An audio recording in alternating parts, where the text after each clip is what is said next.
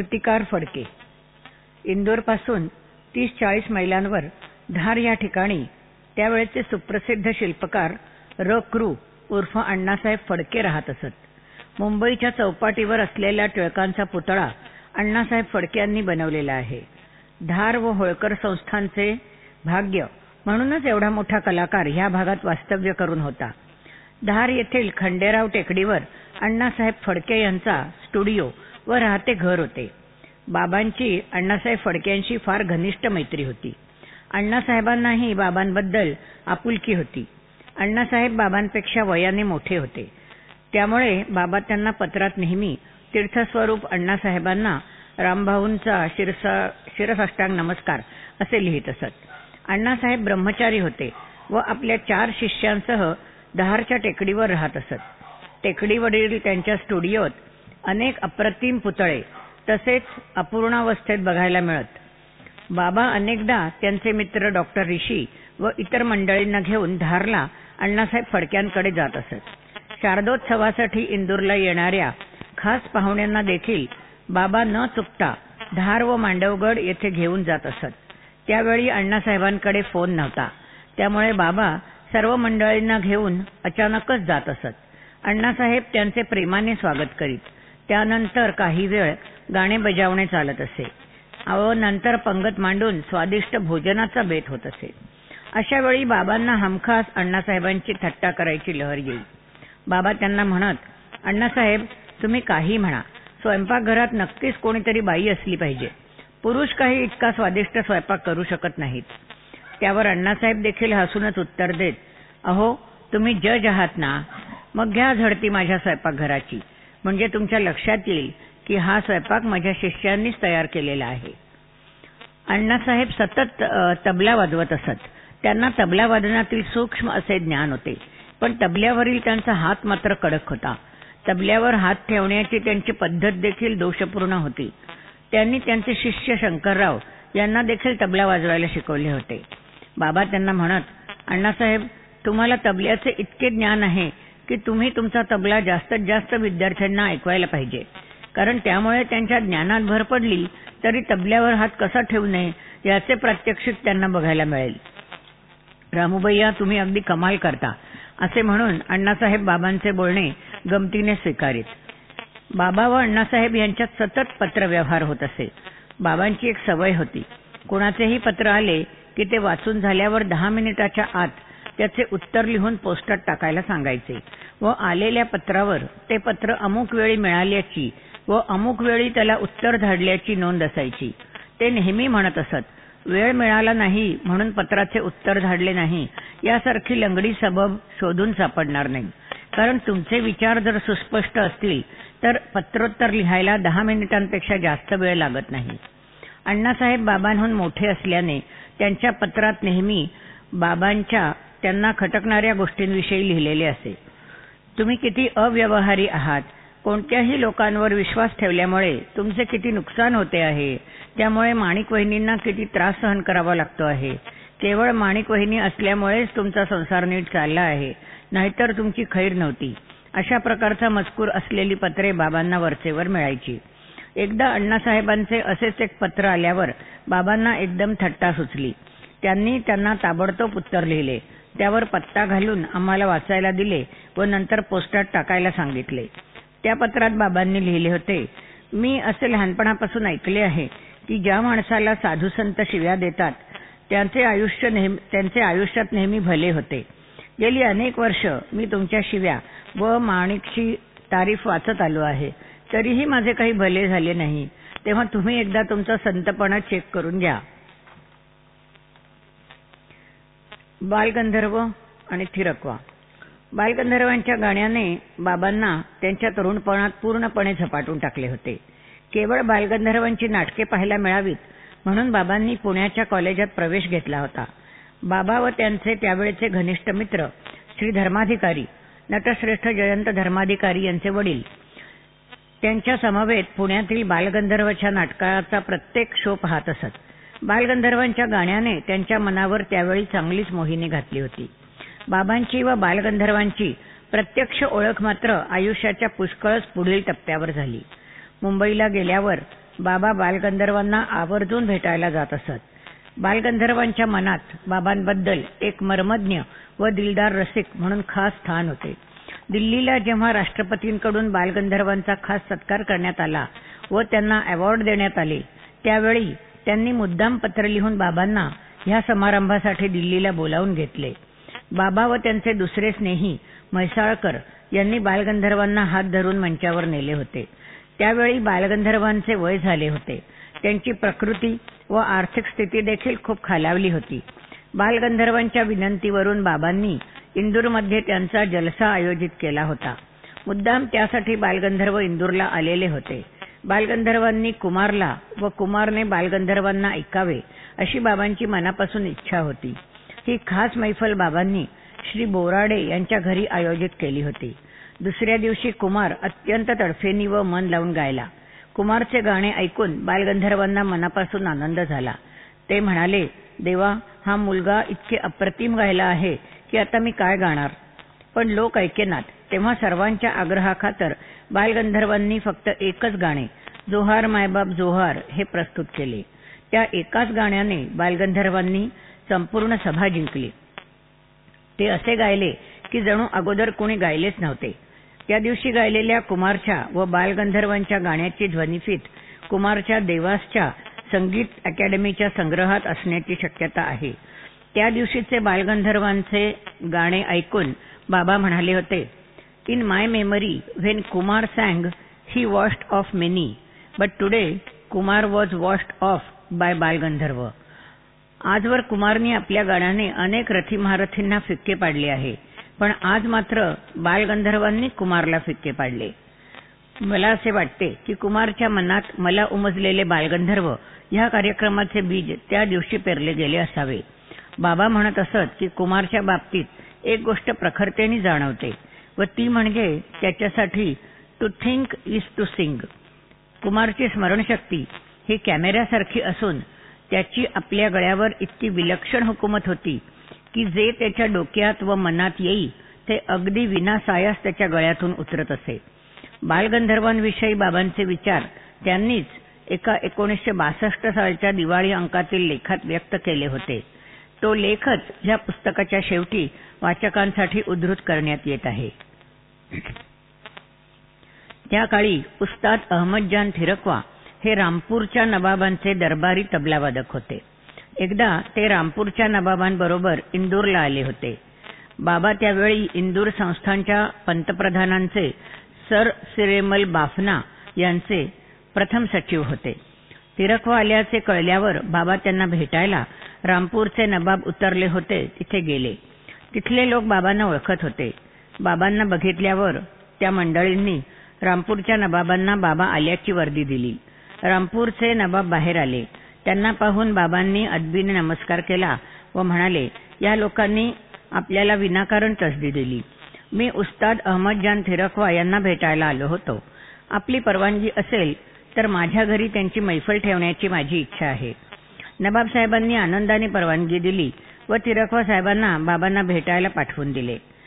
बाबांच्या व त्यांच्या थोड्या वेळ औपचारिक गप्पा झाल्यानंतर बाबांनी उस्तादजींना आपल्या घरी कार्यक्रम करण्याची विनंती केली. उस्ताद अहमदजान तिरकवा यांनी लगेच होकार दिला. पण त्याबरोबरच अशीही पुस्ती जोडली की तबला वाजवणे हा माझा धंदा आहे व प्रत्येक कार्यक्रमाचे एक हजारापेक्षा कमी पैसे मी घेत नाही. त्या काळी आजच्यासारखे कलाकारांचे दर ठरलेले नसायचे. आपापल्या ऐपतीप्रमाणे कलाकाराला बिदायगी दिली जात असे व कलाकार खुशीने त्याचा स्वीकार करीत असत.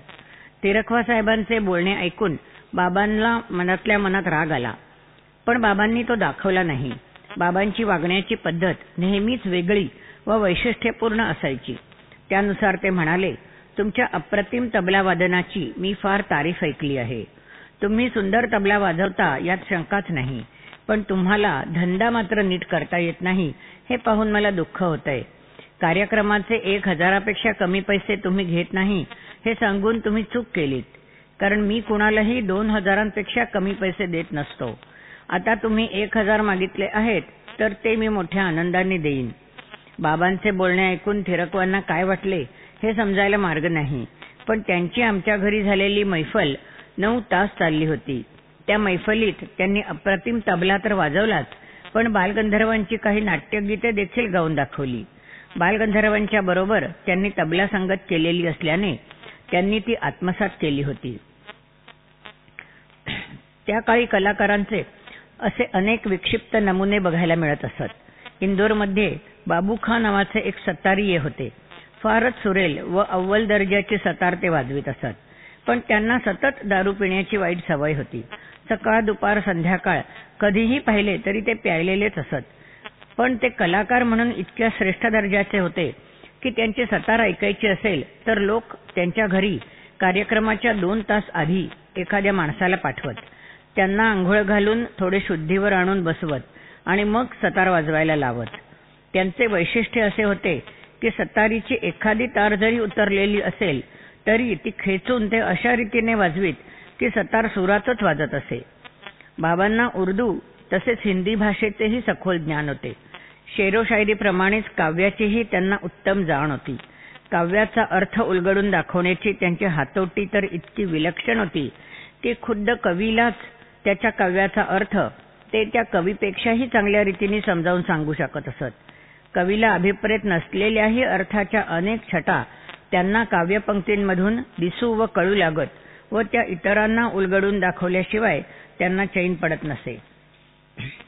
एखाद्या हिंदी साहित्यातील प्रसिद्ध कवी शिवमंगल सिंह सुमन हे रेल्वेनी इंदोरहून ग्वाल्हेरला एका काव्य संमेलनासाठी जायला निघाले होते.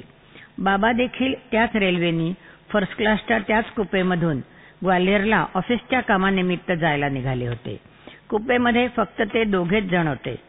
तोपर्यंत बाबांची व सुमनजींची प्रत्यक्ष ओळख नव्हती.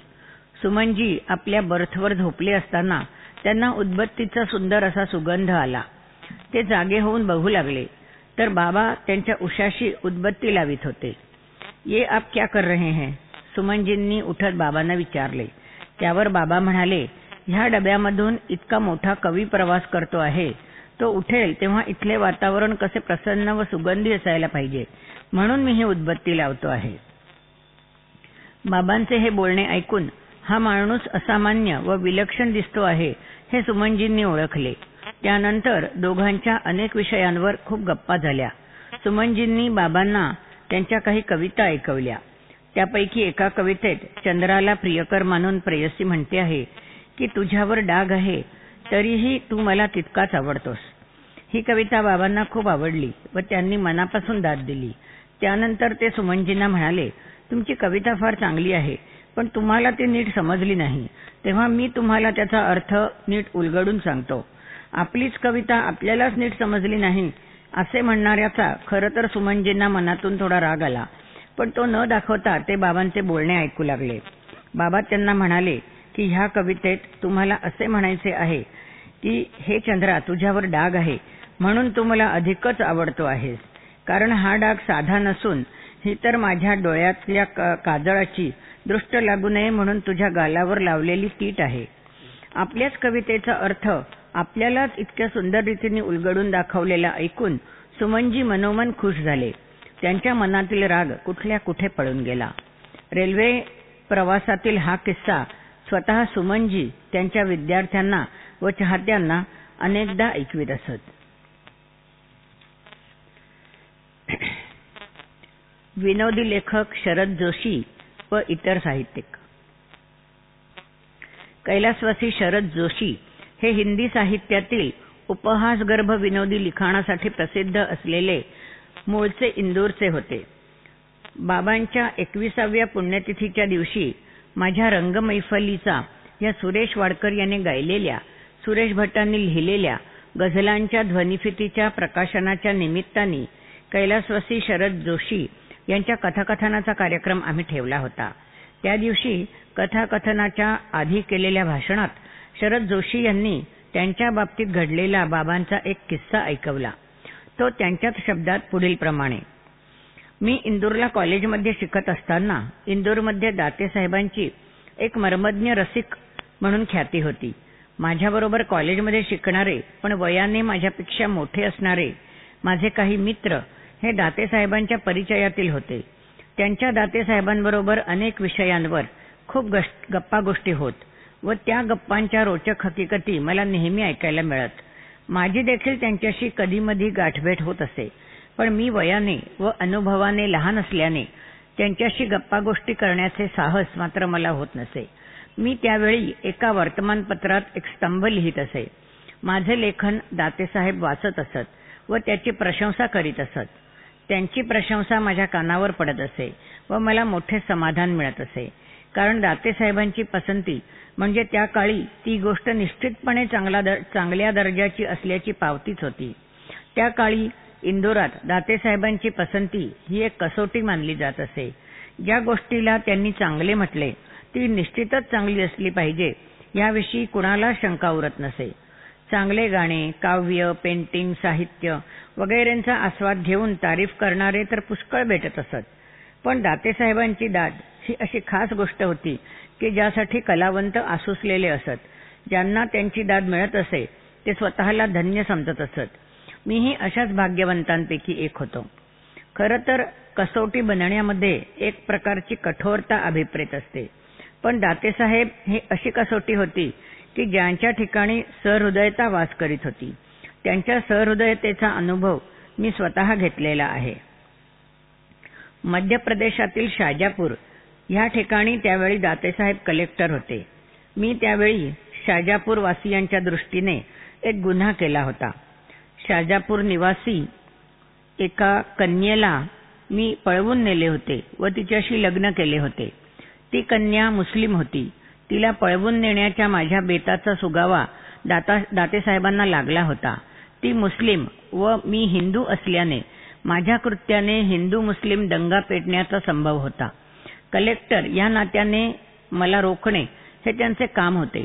पण आम्ही दोघेही सज्ञान आहोत.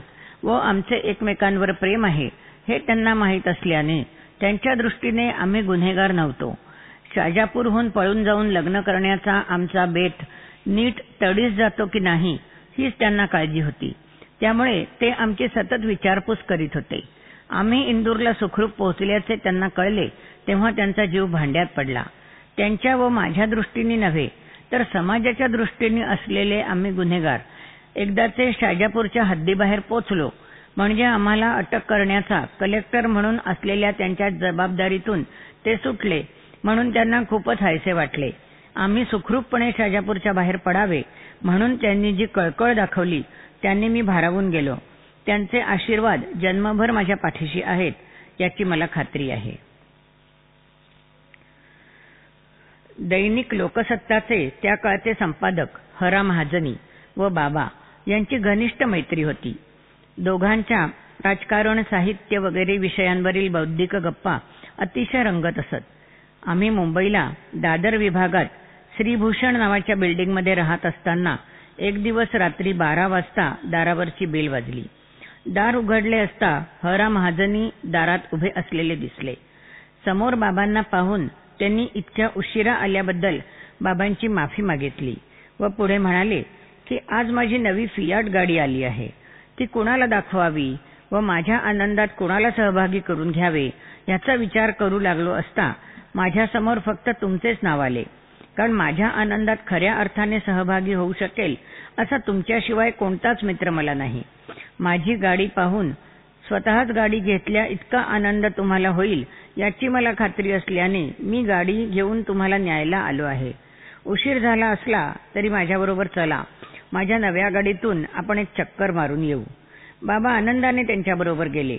दोघे महाजनींच्या नव्या फियाट गाडीतून वरळी सिफेसला जाऊन बसले. तिथे अर्धा तास गप्पा मारल्या व मग बाबांना घरी सोडून समाधानाने महाजनी आपल्या घरी परतले. सुप्रसिद्ध प्रकाशक हरिभाऊ मोटे व बाबा आयुष्यात फार उशिरा एकमेकांना भेटले. पण तरीही अल्पावधीतच त्या दोघांची घट्ट मैत्री जमली. बाबांचे एक मित्र गौरा खंडकर यांच्यामुळे बाबांची हरिभाऊ मोटे यांच्याशी एकोणीसशे साठ साली ओळख झाली व बघता बघता त्याचे गाढ मैत्रीत रूपांतर झाले. एकोणीसशे बासष्ट साली मी जेव्हा इंदूरहून मुंबईला टाटा इन्स्टिट्यूटमध्ये शिकण्यासाठी आलो तेव्हा एकतर हरिभाऊ तरी आमच्या घरी आलेले असायचे किंवा बाबा तरी त्यांच्या घरी बसलेले असायचे. दोघांमध्ये सतत साहित्य कलाविषयी बौद्धिक चर्चा चाललेल्या असत.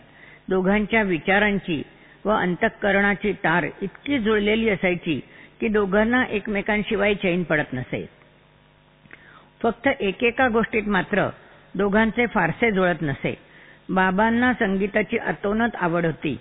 हरिभाऊंना फारशी नव्हती. तसेच हरिभाऊंना घोड्यांच्या रेसचा नाद होता व बाबांना त्यात अजिबात गोडी नव्हती. एकोणीसशे एकसष्ट साली बाबा एकदा मुंबईत पाय घसरून पडले व त्यांच्या घोट्याचे हाड मोडले. काही दिवस त्यांना सायन हॉस्पिटलमध्ये राहावे लागले. त्यावेळी माझ्या माझ्या व माझा भाचा मंदार याच्या शिक्षणासाठी माझ्या आईला इंदूरला राहावे लागले होते. त्यामुळे हॉस्पिटलमधून डिस्चार्ज मिळाल्यावर बाबा हरिभाऊंच्या घरी राहायला गेले. हरिभाऊ व कृष्णाताईंनी बाबांची फार प्रेमाने व आपुलकेने देखभाल केली. बाबा त्यांच्या घरी राहायला गेले ही त्यांना फारच मोठी पर्वणी वाटत होती. बाबांची आचार्य अत्रे यांच्याशी बरेच वर्षांपासून ओळख होती. इंदूरला असताना बाबांनी आयोजिलेल्या नाट्य महोत्सवासाठी अध्यक्ष म्हणून ते आले होते. त्यावेळी त्यांनी साष्टांग नमस्कार नाटकाच्या एका प्रवेशात कामही केलेले होते.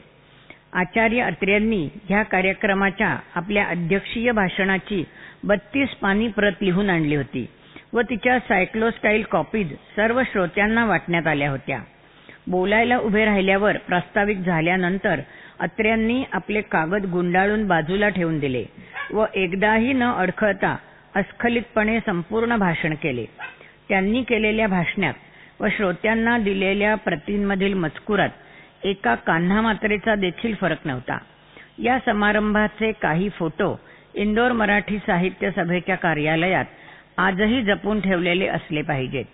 त्यावेळेपासूनच बाबांची अत्रे साहेबांशी मैत्री झालेली होती. एकोणीसशे साठ नंतर बाबा जेव्हा मुंबईला स्थायिक झाले तेव्हाही बाबांच्या अत्र्यांशी अधूनमधून गाठीभेटी होत. लवकरच आचार्य अत्र्यांच्या तोमी नव्हेच या नवीन नाटकाच्या तालमी सुरू झाल्या. एक दिवस रात्री दोन अडीच वाजता म्हणजे अत्रे साहेबांच्या संध्याकाळीच आमच्या घरचा फोन वाजला. त्यावेळी मी टाटा इन्स्टिट्यूटच्या हॉस्टेलवर राहत असे पण शनिवार रविवार असल्याने दादरच्या घरी मुक्कामाला आलो होतो. त्यामुळे फोन मीच उचलला. रामू भैया आहेत का? मी अत्रे बोलतोय. असे गर्जना करीतच अत्र्यांनी विचारले. इतक्या रात्री अत्र्यांचा फोन आल्याचे पाहून मला आश्चर्य वाटले. फोनच्या आवाजाने बाबांनाही जाग आलेलीच होती. मी त्यांना फोन दिला. रामू भैया माझे तुमच्याकडे एक काम आहे. अत्रे साहेब बोलले. काय काम आहे बोला? बाबा म्हणाले. तेव्हा अत्रे साहेब सांगू लागले की तो मी नव्हेच नाटकाच्या तालमी सुरू आहेत. नाटकाच्या शेवटच्या प्रवेशात लखोबा लोखंडे यास कोर्ट पुराव्या अभावी निर्दोष सोडून देते. पण त्याचा मोठा भाऊ कोर्टाच्या बाहेरच त्याचा सुरा मारून खून करतो. सुरा मारण्यापूर्वी भाऊ म्हणतो कोर्टाने जरी तुला सोडले असले तरी अल्लामियाच्या दरबारात तुला शिक्षा झाल्याशिवाय राहणार नाही. कारण तू खरोखरच दोषी आहेस हे मला माहीत आहे. तो भाऊ मुस्लिम असल्याने या प्रसंगाला साजेसा एक शेर त्याच्या तोंडी घालायचा आहे.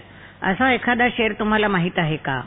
त्यावर बाबा म्हणाले असा शेर मला आत्ता आठवत नाही आहे पण मी पुस्तकात बघून तुम्हाला नक्की शोधून देईन. तेव्हा रात्रीचे तीन वाजले होते. फोन बंद करून बाबा झोपी गेले. दुसऱ्या दिवशी सकाळी साडेआठ वाजता फोन वाजला. तो बाबांनीच उचलला. अत्रे साहेबच बोलत होते. शेर मिळाला का? अत्रे साहेबांनी विचारले. अजून नाही. मी शोधतो आहे. मिळाल्याबरोबर कळवीन. असे म्हणून बाबांनी फोन बंद केला. रात्री तीन वाजता सांगितलेले काम झाले की नाही? म्हणून सकाळी साडेआठ वाजता फोन केल्याबद्दल मी आश्चर्य व्यक्त करताच बाबा म्हणाले अरे त्यांनी सांगितलेले काम मी नक्की करणार. याची त्यांना खात्री आहे. त्यांनी इतक्या लवकर फोन केला त्यावरून त्यांची उत्सुकता व तातडी इगरनेस आणि एन्झायटी दिसून येते. आमचे संबंध असे आहेत की त्यांचा माझ्यावर मित्रत्वाचा अधिकार आहे. त्यांचे काम मी लवकरात लवकर करीन याचा त्यांना विश्वास आहे. त्या संध्याकाळी आम्ही एका कार्यक्रमाला गेलो होतो. रात्री घरी यायला उशीर झाला. घरी आल्यावर आईनी सांगितले की अत्रे साहेबांचा दोनदा फोन येऊन गेला. त्या दिवशी रात्री एक वाजता अत्रे साहेबांचा पुन्हा फोन आला. दाते साहेब माफ करा मी तुम्हाला पुन्हा त्रास देतोय. पण तुम्हाला झोपेतून उठवले का? त्यावर बाबा हसत हसत गमतीने म्हणाले छे छे मुळीच नाही. तुमचा फोन येईल या धास्तीने मी झोपणेच सोडून दिले आहे. दुसऱ्या दिवशी शेर नक्की देतो असे सांगून बाबांनी फोन बंद केला. बाबा सतत उर्दू शायरीची पुस्तके चाळतच होते. शेवटी एकदाचा त्यांना हवा होता तसा शेर सापडला. कबूल केल्याप्रमाणे दुसऱ्या दिवशी दुपारी बाबांनी तो शेर अत्र्यांना धाडून दिला. त्याचबरोबर त्या शेराचा अर्थही लिहून धाडला. शायरीचा अर्थ बाबा अत्यंत सुंदर रीतीने उलगडून सांगत असत. तो शेर अत्र्यांनी नाटकात वापरला. एवढेच नव्हे तर नाटकाच्या पुस्तकाच्या प्रस्तावनेत त्याचा उल्लेख करून बाबांचे आभारही मानले. तो शेर पुढील प्रमाणे होता. तुझसा कोई दुनिया में बद अंजाम नहीं। जुज शगले गुनाह और कोई काम नहीं। तू हरफ गलत है सुफले आलम पर। अगर कोई मिटाए तो कुछ इल्जाम नाही। त्याचा अर्थ ह्या जगाच्या पाठीवर तू म्हणजे एक संदर्भरहित नको असलेले व पुस्तकाला कमीपणा आणणारे अक्षर आहेस. असे अक्षर पुसून टाकणे म्हणजे पाप होणार नाही.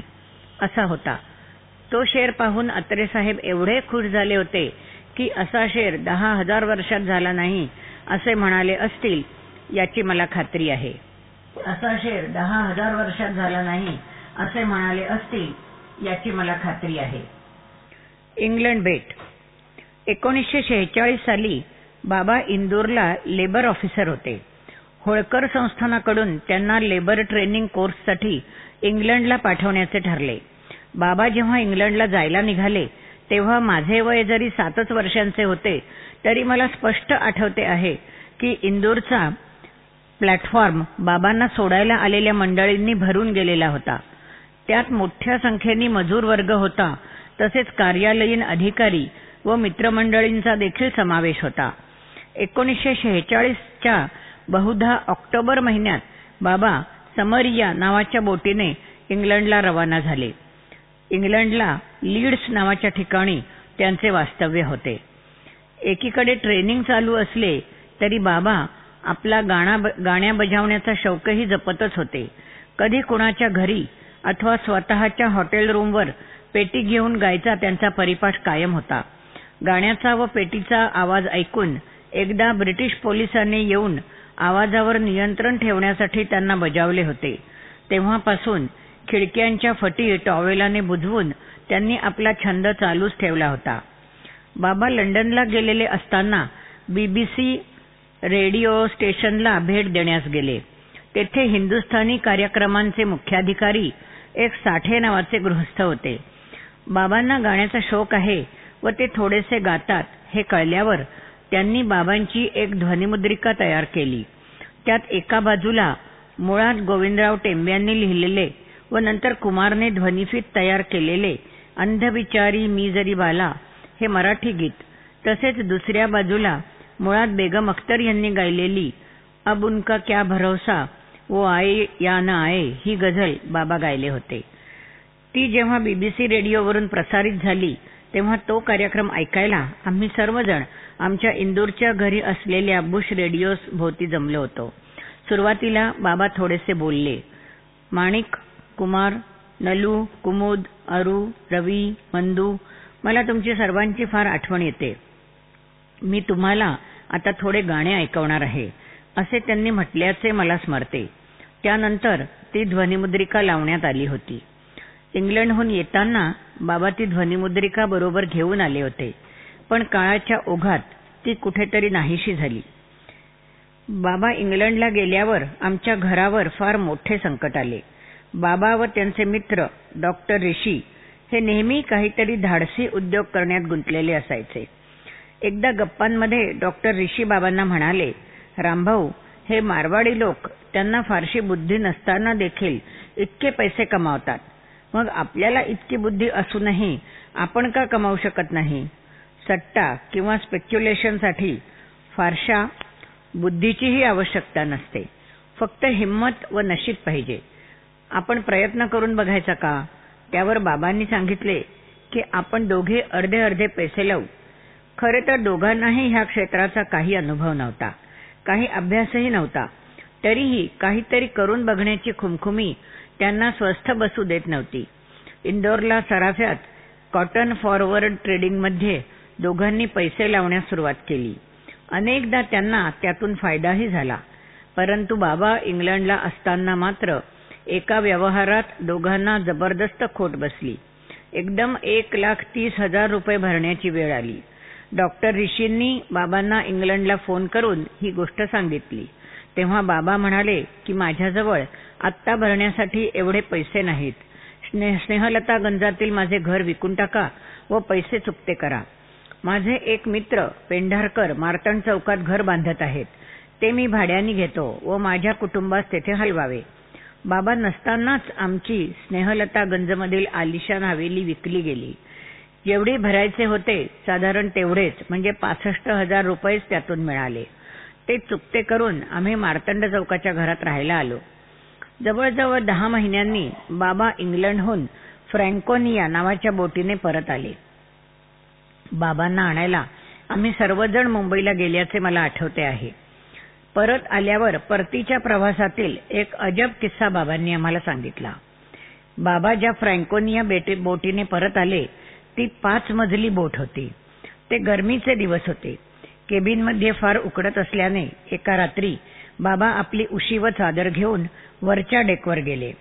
तिथेच चादर पसरून त्यावर झोपले. झोपेत त्यांना आपल्याला अत्यंत तीव्रतेने तहान लागल्याची जाणीव झाली. त्या क्षणी कोणी आणून दिले तर त्यांना थंड पाणी हवे होते. झोपेत असल्याने पाच मजले उतरून पाणी पिण्यासाठी जाण्याचे मात्र त्यांच्या अत्यंत जीवावर आले होते. तहान लागल्याने नीट झोपही लागत नव्हती. चुळबुळत कूस बदलत असताना त्यांचा हात कशाला तरी लागला. बाबांनी डोळे उघडून बघितले तर त्यांच्या उशाशी थंड जर्मन बियरची एक छोटी बाटली व ग्लास ठेवलेला दिसला. बाटलीचे बूचही उघडलेले होते. खरं तर बाबांना पाणी हवे होते. पण बियर पाहून त्यांनी मनाशी म्हटले बियर तर बियर तहान तर भागते ना. ती बियर पिऊन ते पुन्हा झोपी गेले. सकाळी जाग आल्यावर त्यांना हे आठवले तेव्हा क्षणभर आपल्याला स्वप्न तर पडले नाही ना असे त्यांना वाटले. पण बियरची रिकामी बाटली व ग्लास त्यांना तिथेच आढळला. तेव्हा ते स्वप्न नसून सत्यच असल्याची त्यांची खात्री झाली.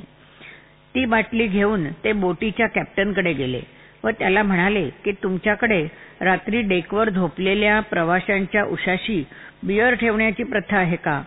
मला काल रात्री अत्यंत तहान लागलेली असताना बोटीवरील कोणत्या वेटरने ही बियरची बाटली माझ्या उशाशी ठेवली ते मला कळू शकेल का? कारण अगदी देवदूतासारखे येऊन माझी तहान भागवल्याबद्दल मला त्याला बक्षीस द्यायचे आहे.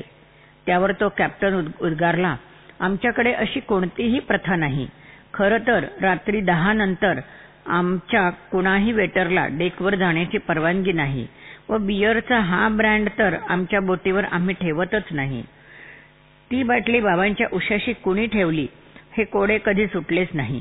प्रत्यक्ष देवदूतानेच बाबांची तहान जाणून ती आणून ठेवली म्हणावे तर बाबांचा दैवी चमत्कारावर अजिबात विश्वास नव्हता. एकदा मी व अरुदादा ऑफिसला जाण्याच्या घाईत असताना बाबा म्हणाले मी देवावर विश्वास ठेवत नाही म्हणून आपले भले होत नाही असे मला वाटते. बाबा त्यावेळी पैशाच्या विवंचनेत असल्याने एखादी लॉटरी लागणे म्हणजे भले होणे असे त्यांना वाटत होते. त्यांच्या पलंगासमोर एक साईबाबांचा फोटो लावला होता.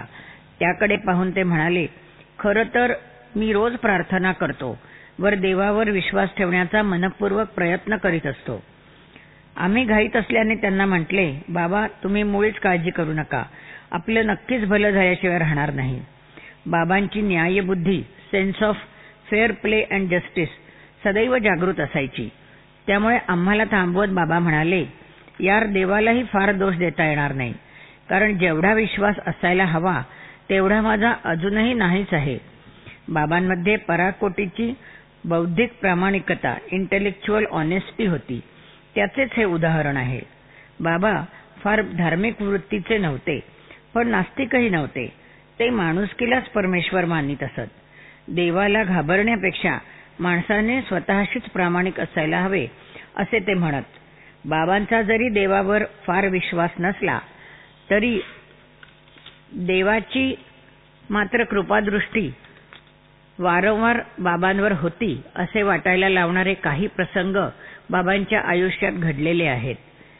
काही ना काही निमित्ताने बाबांचे अनेकदा मुंबईला जाणे येणे होत असे. मुंबईत त्यांचा मुक्काम त्यांचे परममित्र वामनराव देशपांडे यांच्याकडे असायचा. एकदा अशाच एका मुक्कामात वामनराव बाबांना घेऊन ऑपेरा हाऊस इथे राहणाऱ्या त्यांच्या घनिष्ठ मित्राकडे बॅरिस्टर गुप्ते यांच्याकडे गेले. बॅरिस्टर गुप्ते बाबांना ओळखत होते व वामनरावांचे मित्र म्हणूनही त्यांना बाबांबद्दल आस्था होती. बॅरिस्टर गुप्ते हे शिर्डीच्या साईबाबांचे परमभक्त होते. ते स्वतः गात असत व पेटी वाजवत असत. त्यांच्या घरात गेल्यावर बाबांना त्यांच्याकडे सहा सात बाजाच्या पेट्या ठेवलेल्या दिसल्या. बाबा व वामनरावांना बॅरिस्टर गुप्त्यांनी साईबाबांची काही भजने ऐकवली. त्यांचे गायन झाल्यावर बाबांनी त्यांच्या पुढ्यातील पेटी आपल्यासमोर ओढली व त्यावर ते हात फिरवू लागले. ती पॅरिस रीडची सिझल्स नावाची अत्यंत सुरेल पेटी होती. तिचा आवाज सारंगीसारखा होता. त्या पेटीवर थोडीशी बोटे फिरवल्याबरोबरच बाबांना तिचे सूर इतके आवडले की त्यांचे त्या पेटीवर मनच जडले.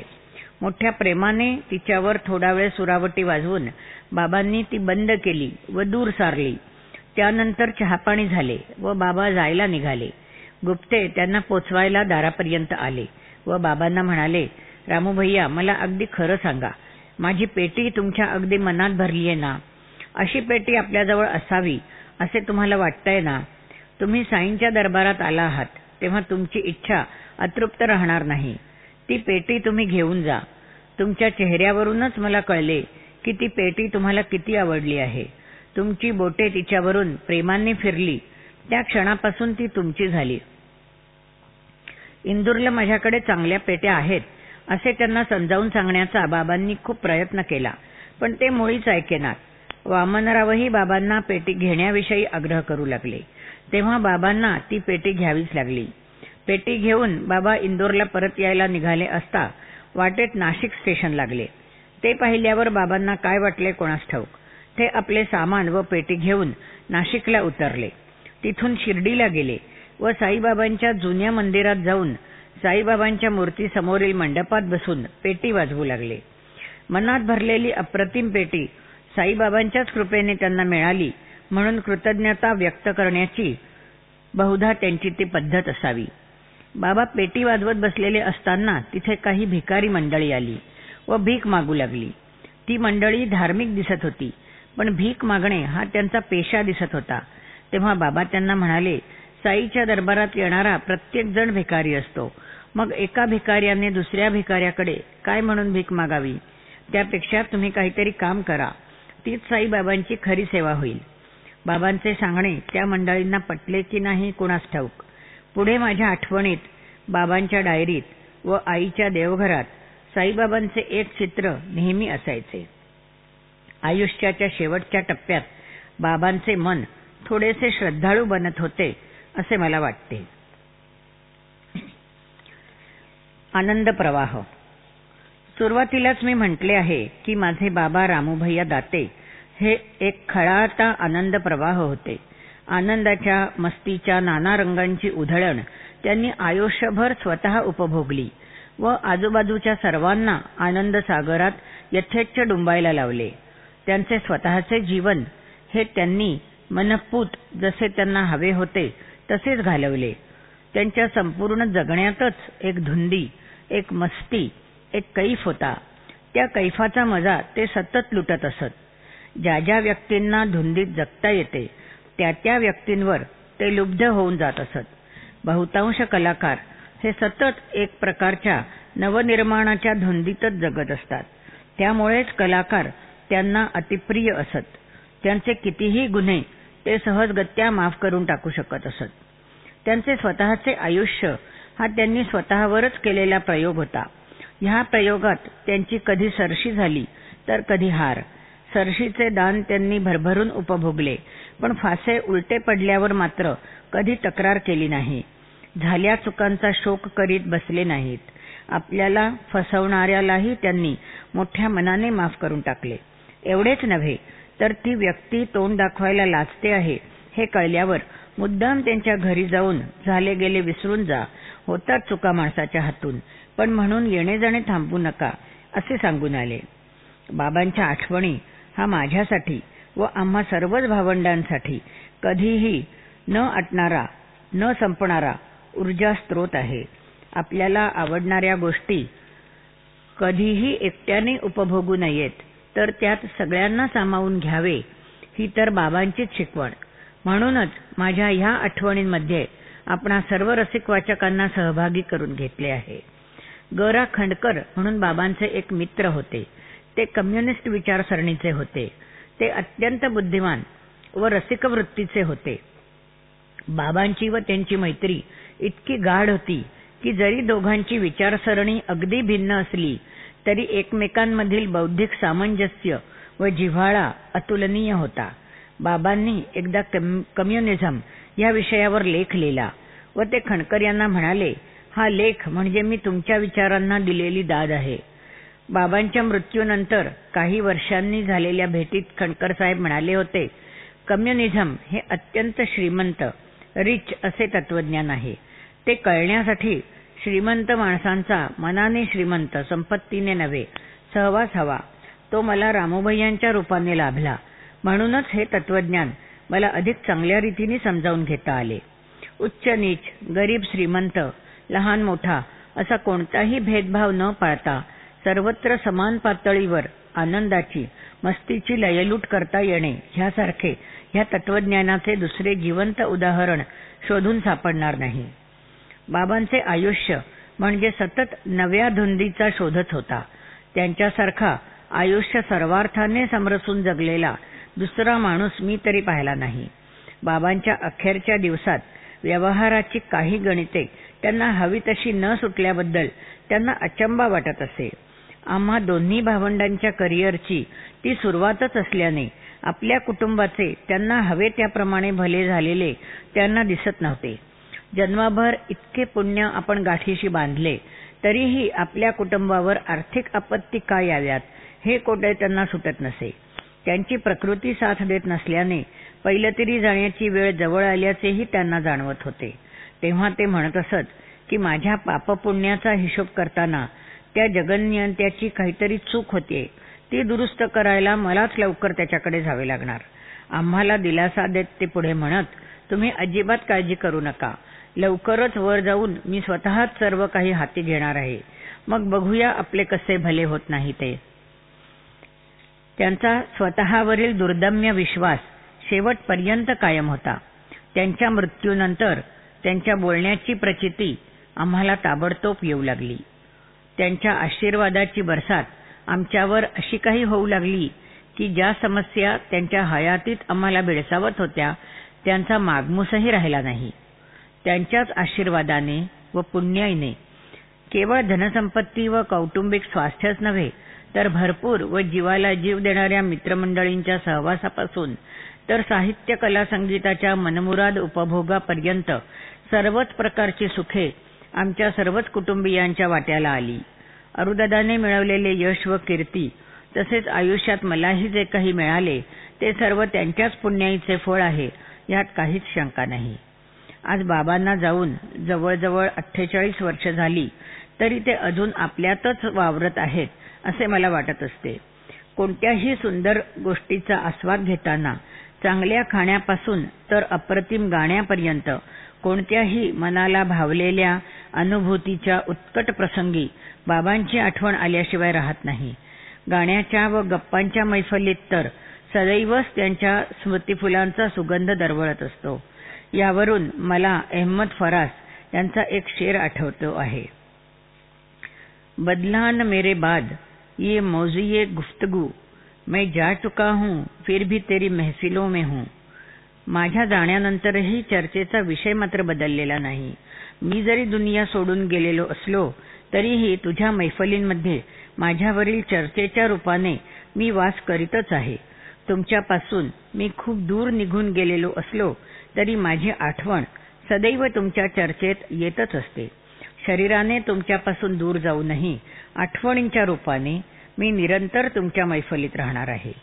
एकमेवा द्वितीय असे व्यक्तित्व लाभलेल्या व माझे दैवतच असलेल्या माझ्या बाबांच्या स्मृतीला त्या रामूभैया दाते यांच्या व्यक्तित्वावर आणि जगण्याच्या वृत्तीवर कविवर्य मंगेश पाडगावकर यांनी मुद्दाम रचलेली कविता. आत आपुल्या झरा झुळझुळे निळा निळा स्वच्छंद जगणे म्हणजे उधळीत जाणे हृदयातील आनंद. घनधारातून ख्याल ऐकतो रंगुनी मल्हाराचा बघता बघता मोर पिसारा साऱ्या संसाराचा. मनात पाऊस बरसे उधळित मातीचा मधुगंध जगणे म्हणजे उधळीत जाणे हृदयातील आनंद. दुःखाला आधार नको का? तेही कधीतरी येते. दोस्त होऊनी हातच माझा अपुल्या हाती घेते. जो जो येईल त्याचे स्वागत. दार न कधीही बंद. जगणे म्हणजे उधळत जाणे हृदयातील आनंद. झाडाची झुलणारी फांदी कधी लावणी भासे. साधा कोरा कागदही कधी चंद्र होऊनी हासे. सर्वत्रच तो बघतो धुंदी डोळे ज्याचे धुंद जगणे म्हणजे उधळीत जाणे हृदयातील आनंद. कधी कुणाचे आसू पुसता बोटांनी हळुवार हात होतसे वाद्य सुरांचे पाझरती झंकार. प्रेमाच्या ह्या गाण्यासाठी प्रेमाचा हा छंद जगणे म्हणजे उधळीत जाणे हृदयातील आनंद. कवी मंगेश पाडगावकर